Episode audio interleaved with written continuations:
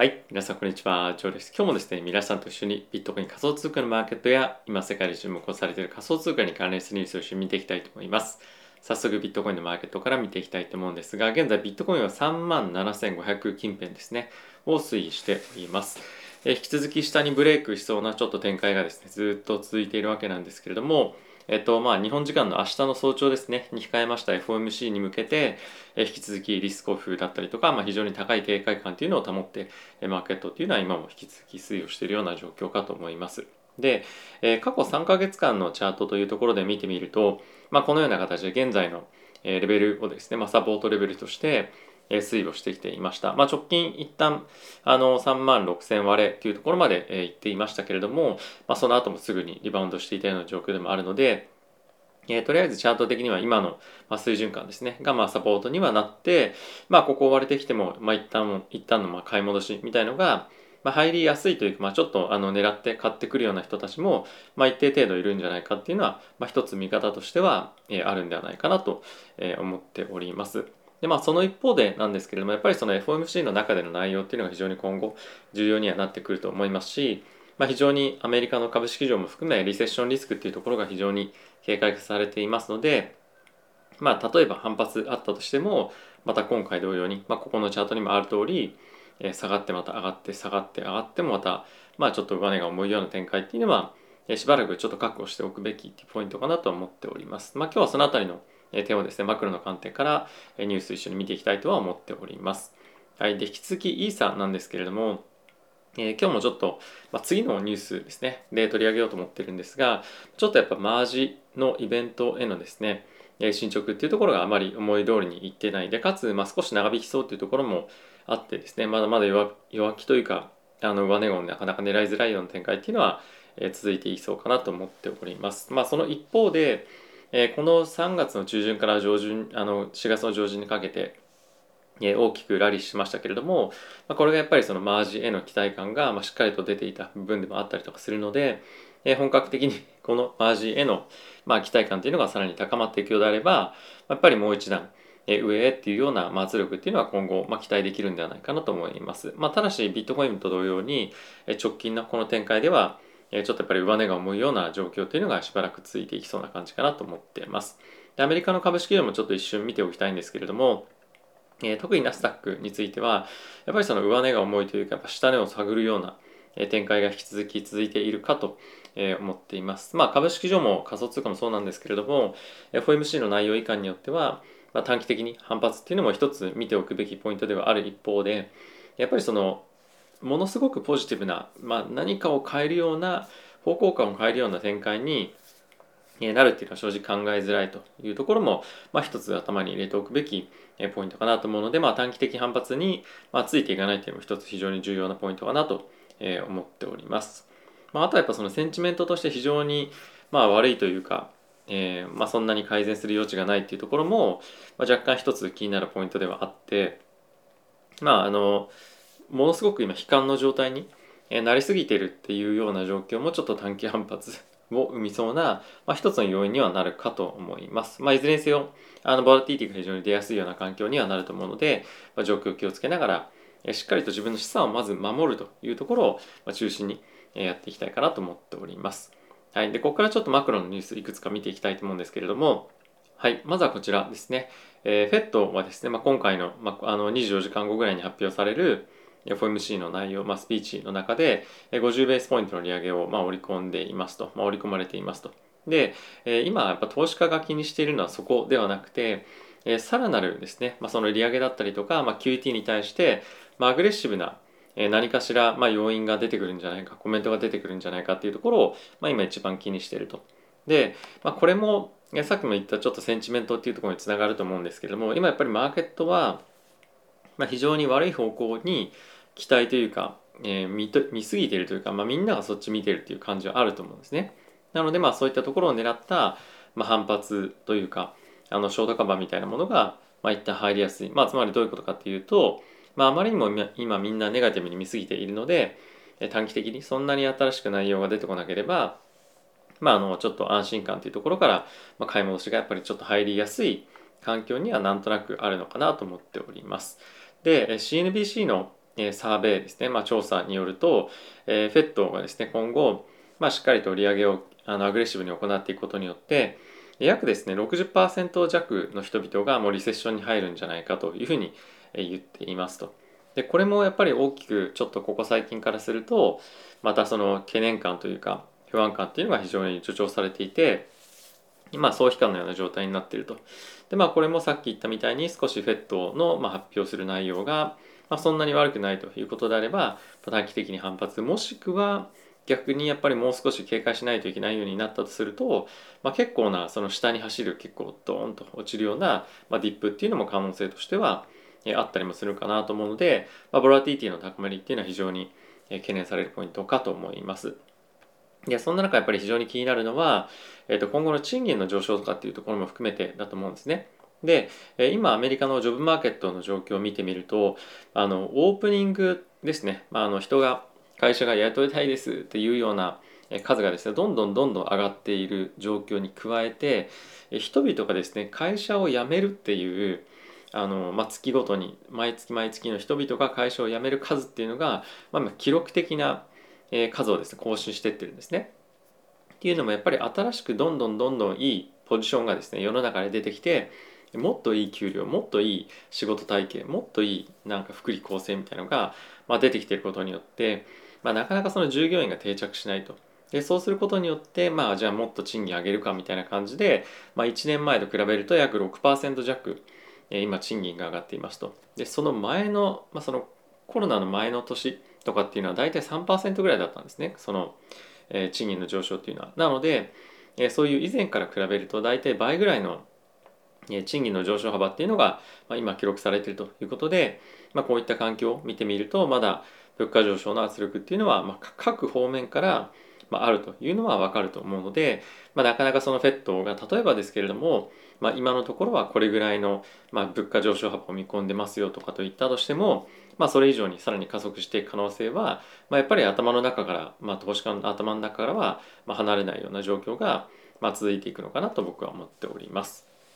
はい。で、えー、ここから仮想通貨に関連した特に、まあ、あのフォーカスしたニュース見ていきたいと思うんですが、えー、まずはちょっと今のマーケットのセンチメントを見るためにオプションの、えー、マーケットを見ていきたいと思います。で、えー、5月4日、5月5日、5月6日と、まあ、ここ3日間、3日間、4、5、6、3日間の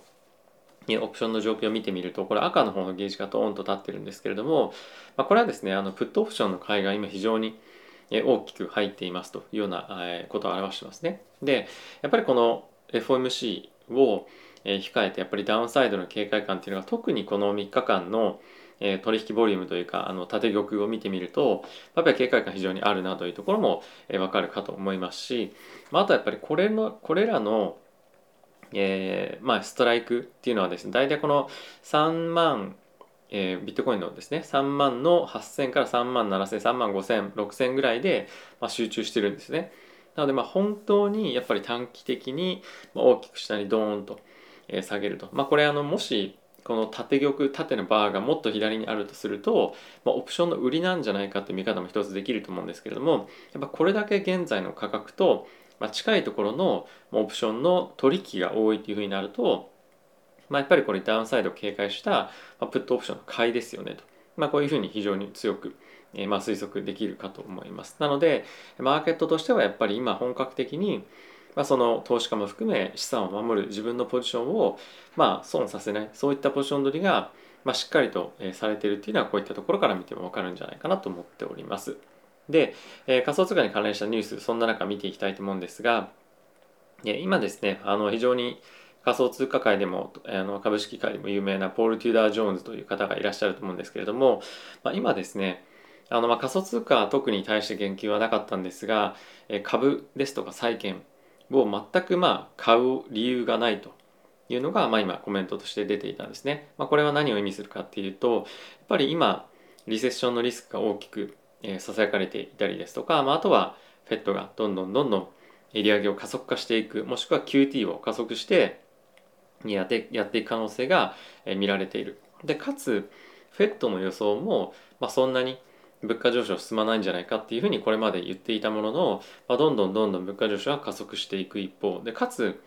経済も減速しているで実際に物価も、ま加速度的に上昇しているという状況っていうのは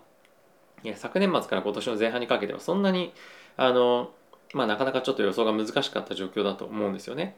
でどんどんどんどんやっぱその予想が、まあ、予想よりもまあ、加速度的に状況が悪化しているという状況を考えると、まあ、今の段階で株式買ったりですとかあとは金利も上がっていくので、ま、金利が上がれば上がるほど債券の価格っていうのは下がってしまうんですね。なので債券も買えないし、まあ、積極的に何かアセットクラスを買っていくような状況には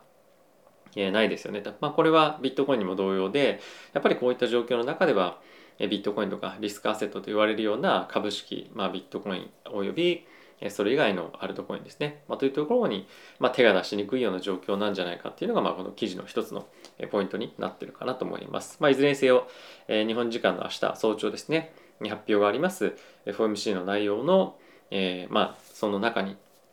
どういった要素があの含まれてくるかっていうのが、まあ、今本当に大きく注目されると思うので、まあ、そのあたりについてもあのタイムリーですね明日発信をしていきたいかなと思っております。はい、ではそんな中なんですけれども、えビットコインがですね3万4000あの3万8000ドル近辺のレベルを、まあ、しっかりとキープするんじゃないかというふうな、えー、まあ、記事になっていますと。まあもうすでに今の時点で3万8000ドル割れてるんですが、まあ、今のレンジをキープするかどうかということですね。で1つ目の理由なんですけれども、えー、まずはですねビットコインの先物価格のプレミアムが非常に、まああのまあ、ゼロに近いというような状況ですね。これこのチャンネルではよくベーシスっていうふうに呼んでるんですけれども、ま3ヶ月先の先物と現物の価格の差ですよね。これが、まものすごく今低くなってる。2%、2%弱ぐらいになっているので、過去のヒストリカルから見てみるここにもある通り、まあ、大体5%から12%ぐらいは先物の価格の方が高いっていうのが、ま、常だったんですね。でこれが、まあ、今全くそういう状況にもないということで先物市場にやっぱ過熱感が全くないと。なんでここからなかなかちょっと売りが出づらい売りづらいっていうのは、一つあるんじゃないかというふうに言っています。でもう一つなんですけれどもオプショントレーダーリメインインダフィアーゾーンというふうにあるんですが、まあ、オプショントレーダーたちが非常に、ま、ネガティブに今マーケットを見てると。でさっきもオプションの取引の、まあ、一つのポイントを見ていただきましたけれどももう一つですねプットオプションとコールオプションの買いのバランスっていうのが、注目ここでされてるんですが今かなりプットオプションに買いが集中してると。で過去あの3ヶ月間遡っても、まあ、今のレベルっていうのはあの非常にやっぱピークぐらいのプットオプションの買いによっているということで、まあ、かなりマーケットは警戒してますと。なのでまあここからさらに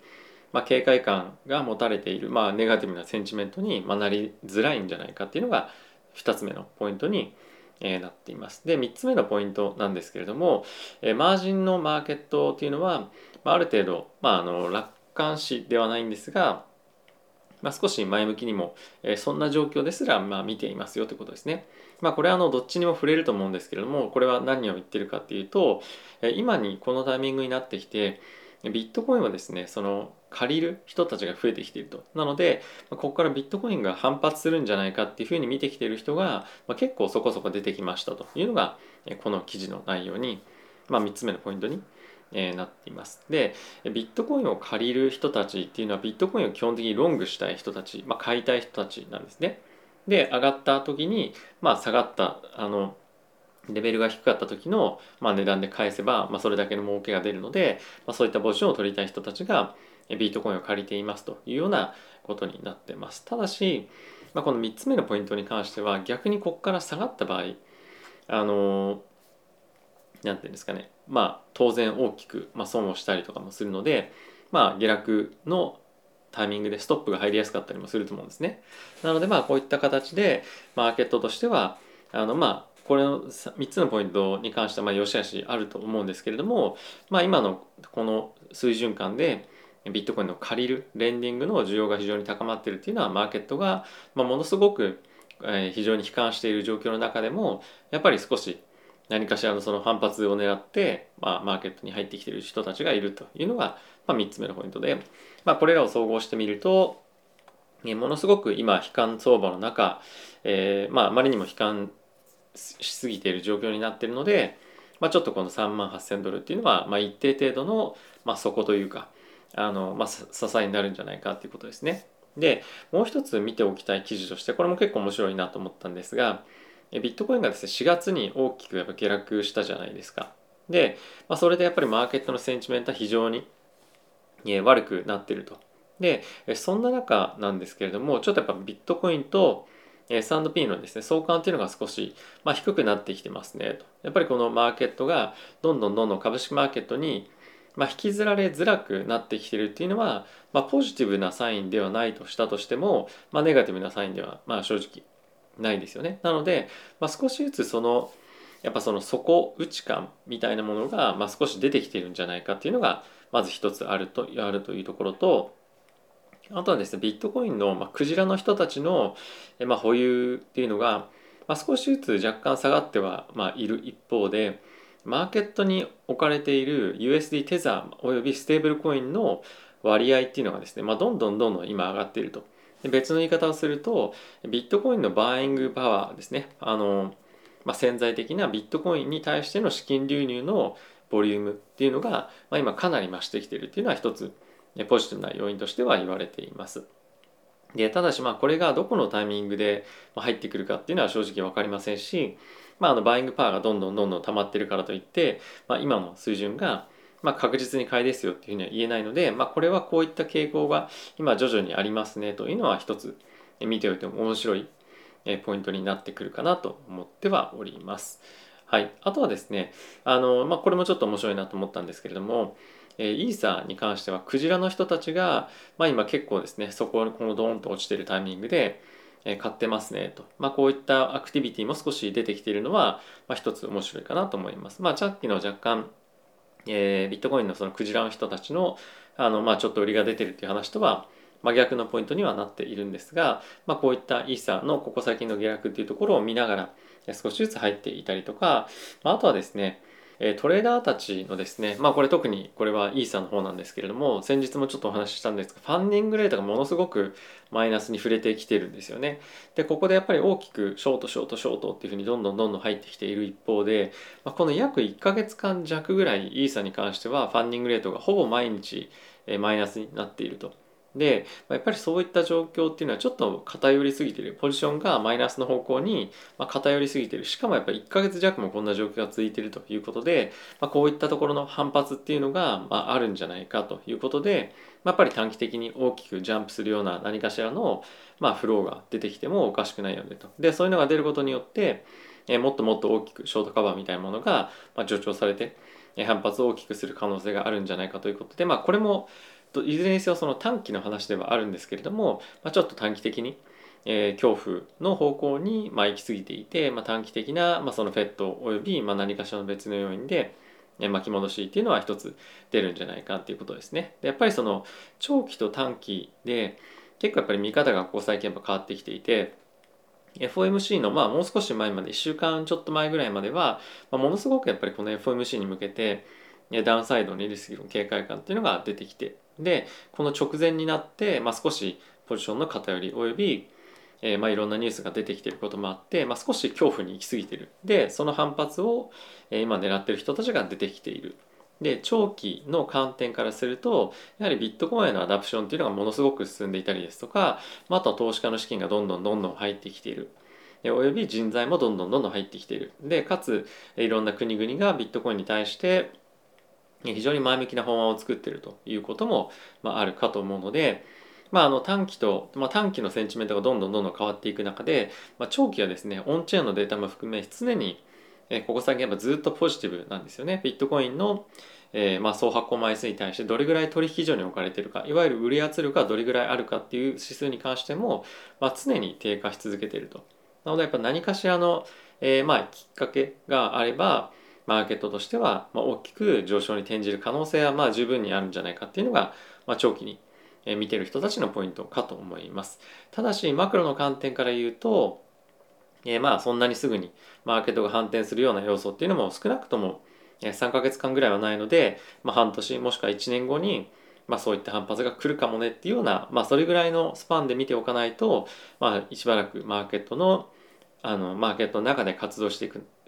と、まあ、非常にストレスを抱える期間っていうのが続いていくんではないかなと思うのでやっぱり今仮想通貨を保有する、まあ、取引取引するのであれば、まあそういったストレスっていうのはえ確実に見ていった方がいいと思いますし、まあ、あとは短期で、まあ、取引していくっていうのも一つ、まあ、戦略としてはあるかなと思うので、まあ、それぞれ自分の生活スタイルだったりとか投資スタイルに合った活動っていうのをやっていくといいんではないかなと思っております。はい。ということで皆さん今日も動画ご視聴ありがとうございました。えー、結構ですね、日本に戻ってきていいリズムでまた動画作ったりとかできているので、まあ、結構最近、あのー、なんだろう、なんて言うんでしたっけジェットラグってなんて言うんでしたっけえっと、時差ボケがありながらも、えー、まあ、こういった形で皆さんに配信をできていて非常に僕としても嬉しく思っています。今後も継続してこのように頑張っていきたいと思いますので、まだチャンネル登録されていない方だったりとか、ぜひ応援してもいいよという方は、グッドボタンだったりとか、チャンネル登録していただけると嬉しいです。よろしくお願いいたします。ではまた次回の動画でお会いしましょう。さよなら。